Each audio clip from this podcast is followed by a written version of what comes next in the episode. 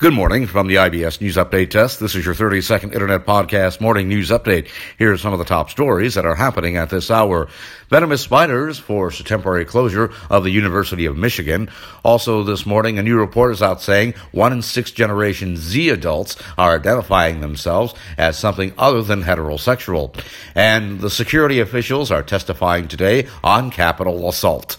And that is your 30 second internet podcast morning news update for now. We'll have more podcast news updates throughout the day. Until then, from the IBS News Update Desk, I'm Nicholas Anastas, wishing you a very good morning.